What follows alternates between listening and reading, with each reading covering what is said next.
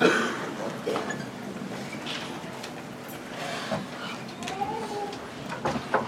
just shut the door to the kids' church make this like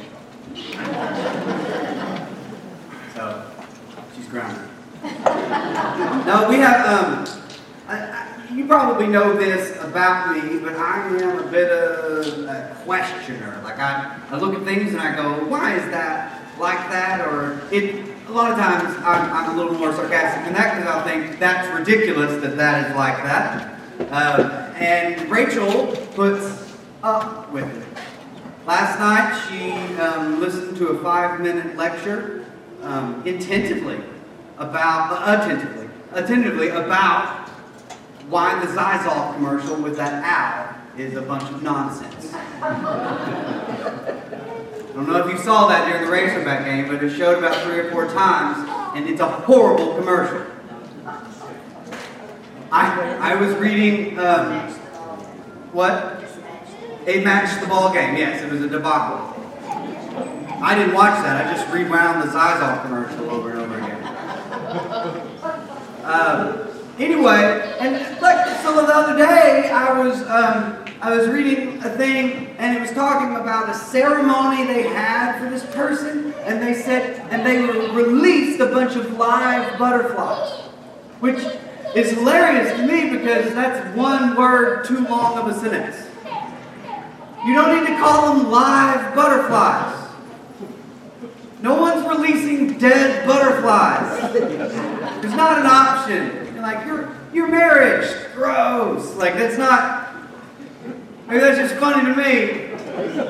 But it is funny to me, and I will disagree with you about it. No, but the, um, the whole, like, the whole examining things like that are probably, I'm probably too much in my own head, but I thought about this a lot as a kid. I would look around at church, like what we're doing now, and I would go, what is this? This is such a weird thing. It was normal, like it was in the South especially. It's just sort of normal. You just get up, your parents take you to church, and, and you're there, and you sing all, and you sing all, you all singing to a wall and you don't look at each other a ton. It just, the, the setup of church itself is weird. And so one of the things I always ask myself, and I have to remind myself of the answer on a regular basis, is why do we do this? Why is this done? Not just why did I come today, because I could have several different answers. You know, it could be my, my wife dragged me, you know, that sort of thing. Those have several different, you know, church answers, which is we love Jesus, and real answers, which are ah, my wife tried. But why do we do this at all? Why in the year 2019 does, does communities across the world why do they get together once a week at least and sing to God and talk about Jesus and read stories about Jesus? Why does that happen 2,000 years later? And for me, and this may just be for me, I'm learning that as the dead butterfly joke didn't work. This may just be for me personally. But it just does, does not work as an answer. That does not satisfy me. Well, that's just what we do. But why? Why does the whole world, at different places and different times, get together. Well, Jesus was a good teacher. I don't think that's a very good answer. I think if Jesus were just simply a good teacher, then that, that wouldn't be sufficient enough, uh, enough for us to get together and say, this is the way, the, the, this, this is important. We, we have to get together and learn the teachings of Jesus. There's a lot of really good teachers, and we don't do that with any of them. I mean, there's, you know, we don't get together and say, let's have a Plato meeting. not Plato, Plato. let's, let's learn the teachings of Socrates or Winnie the Pooh or Yoda. Like we don't have any of these of the great teachers of, the, of, of our past. We don't, we don't have celebrations where we get together and sing about how they're great teachers. And if we would just listen to their advice, then, then our lives would be better. If we would just follow their advice step by step, then all of a sudden, somehow, we will be wealthier or healthier or better or wiser. We don't get together for that reason. And it wouldn't have lasted this long, would it? Because there's always a new teacher who has a new thought so on and so forth. Jesus being a good teacher just doesn't cut it for me.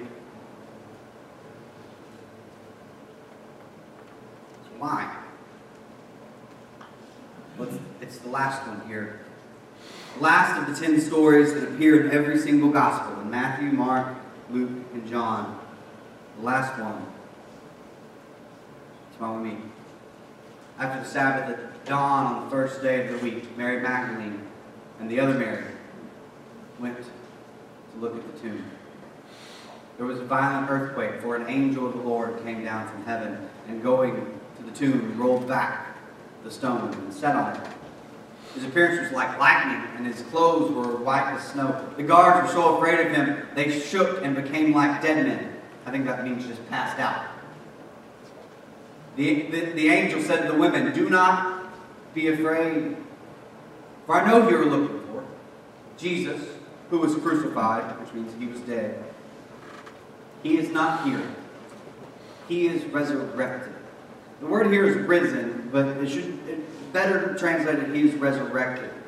Because there's a difference between getting up, getting better, feeling better, getting over it, and then there's a specific word for he was dead and now he's not. And that's the word here. He is resurrected, just as he said, he told you he would. Now, this kind of goes back to Jesus being a good teacher. Jesus can't be just a good teacher. As C.S. Lewis says that just either Jesus was a good teacher or he was a crazy person. All right, he was either son of God or a crazy person. Because a good teacher wouldn't claim to be the son of God. He wouldn't claim to be the Messiah when he wasn't. And he wouldn't have claimed that he was going to resurrect from the dead if he didn't. And so if, if he's just a good teacher, then he's also a good teacher with a crazy side. He's an eccentric teacher. We all had one of those in high school or in college. So, he says he's not here, he's risen. He's resurrected. He was dead, and now he's not dead any longer. He, he is resurrected. He's, the tomb is empty. Come and see the place where he lay. Then go quickly and tell his disciples, He has risen from the dead and is going ahead of you into Galilee. There you will see him. Now I have told you. So the women hurried away from the tomb, afraid, yet filled with joy, and ran to tell his disciples. That was the beginning of this. Like this. And it's taken many forms over the years. Started in houses, um, it grew and at times good, at times bad, and all everyone everywhere in between. But it's always been about the reason it's continued is because it's been about the resurrection of Jesus.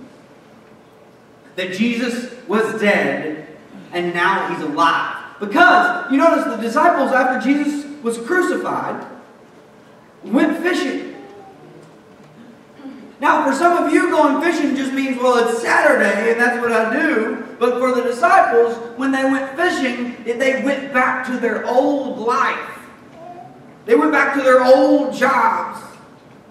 The crucifixion didn't start a movement, the empty tomb did. So when they, they had this they had this whole life laid out where Jesus was going to be the Messiah, where he's going to be the king, and he was he was crucified, and they thought, what in the world? is going on. They didn't show up at the tomb on Sunday morning to see if he'd resurrected. They showed up to prepare to, to, put, to prepare the body, to make, make the body better for an actual burial, to put him in the ground. Put him in the tomb for a little bit, eventually they'll put him later um, when they need the tomb again. This was a shock to them. And can you imagine a world in which the disciples of Jesus saw that Jesus was resurrected and said, oh, okay. Thomas, what are you doing for lunch? We should probably do some more fishing. Sweet that he nailed the resurrection thing, but you know you gotta do what you gotta do. My wife expects me home at six. I don't know why Peter looked at his wrists just then. He would have had a watch. you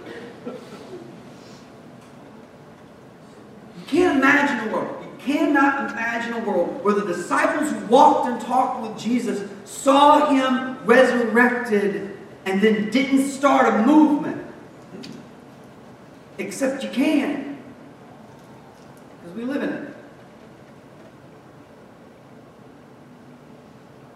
We live right smack in the middle of the world, of the culture. Not the world out there. I'm not talking about that. I'm in here. In me. A world where I've heard the story of the resurrection a thousand times. How many times has it started a movement in me? I've heard the story of the resurrection over and over again. Jesus is alive, and we do this to our kids.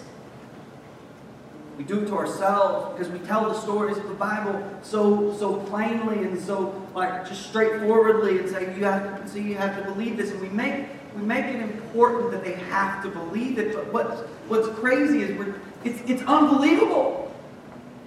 And if we really want to set it up as unbelievable, if we really want to say Jesus was resurrected, it must tidal wave over my 75, 80 years, just like it's tidal wave, top, top, did a tidal wave over 2000. It must be enough. You know, some, some stories, uh, when you're like teaching preachers how to preach, when you're kind of giving them examples of like listening, sometimes you'll listen to a sermon and they'll say, How'd I do? You say, You want me to, you really want me to tell you? Well, that means I don't typically mean, I, I typically don't, like, if someone else is preaching, I don't have this switch over. Like, and they did this wrong, and then they did this and then this. Um, I, but if they're asking, if they ask, I can think back and think, okay, well, what? Sometimes one of the things they do is they have story so good that it overwhelms the whole sermon. Um, and I said, you started with that story. It was so good, you should have ended it. That's a, that's a common thing. Now, some stories are so good. Like the next level is you have to start with them and you can just blow it up and just let that story take you all the way to the end of the sermon. the story of the resurrection is like that for our Christian life. Like, I, if Jesus is alive, I've got to, I've got to listen to him. If Jesus is alive, I've got to trust him. If Jesus is alive, that that means some very big things for us, and it's changed how we treat people, how we, how, how we live within our families. It should change how I treat Rachel. That was Rachel. Point really got to her. It should change, so much because if the, tomb, if the tomb is empty, and I believe it's empty, because the disciples wouldn't have said, okay, guess what, guys? I've got a plan. We're going to tell the world that Jesus was resurrected. We're going to tell everybody we can think of that Jesus was resurrected. All right, we're going to tell everybody. And they say, okay, you, what's that going to bring us? Riches and glory? No! No, no, no. What's going to happen is everybody's going to want to kill you. And they're going to succeed. And it's going to be horrific. A lot of pain. You're going to get bludgeoned. Not many people get bludgeoned, Thomas. Thomas says, I'll sign up. No, you, you don't go through what the disciples went through for a lie. If the story of the resurrection had elevated the disciples to the point that people made them kings and celebrated them, then I would get that, that yeah, surely they made it up. But they suffered for it. They died for it. They were tortured for it. They stood the ground. No, I saw him. I saw him alive. So the resurrection must have some sort of effect on us. It must start a movement in us. And it helps that because of the resurrection, we know a couple of things about God. We know one, God is not in the business of harming you, but God's in the business of conquering what harms you. Sometimes we can get in our minds like, well, you know, God, if God, God really loved me, then this wouldn't have happened. But all roads lead to death. And if God conquered death through Jesus, then God conquered everything through Jesus. So I know God's on my side. God cares for me. And that does not mean everything's going to be perfect. Because I, I know I know a lot of you, and I know I know that your life is not perfect. Like my life is not perfect. Things go poorly. Things you wish hadn't happened, happen. And things that you wish would happen, don't happen. And so you're not happy. But God's on your side through that. God, God cares about your hurt. God cares about your suffering. And God conquered all suffering. So in the end, resurrect too with Jesus. But the, the resurrection can't just impact my life. I mean, my afterlife. It has to impact my life. It can't just impact what's going to happen when I die. Because the disciples didn't act like that, did they? They didn't. The resurrection didn't happen, and they say, "Oh well, I guess when we die, we'll go to heaven now. Good. Let's go back to work." No, what they set off doing is they enacted the prayer of Jesus, which was, Lord, may your kingdom come, your will be done on earth as it is in heaven. Give us today what we need for this day so that that can be done.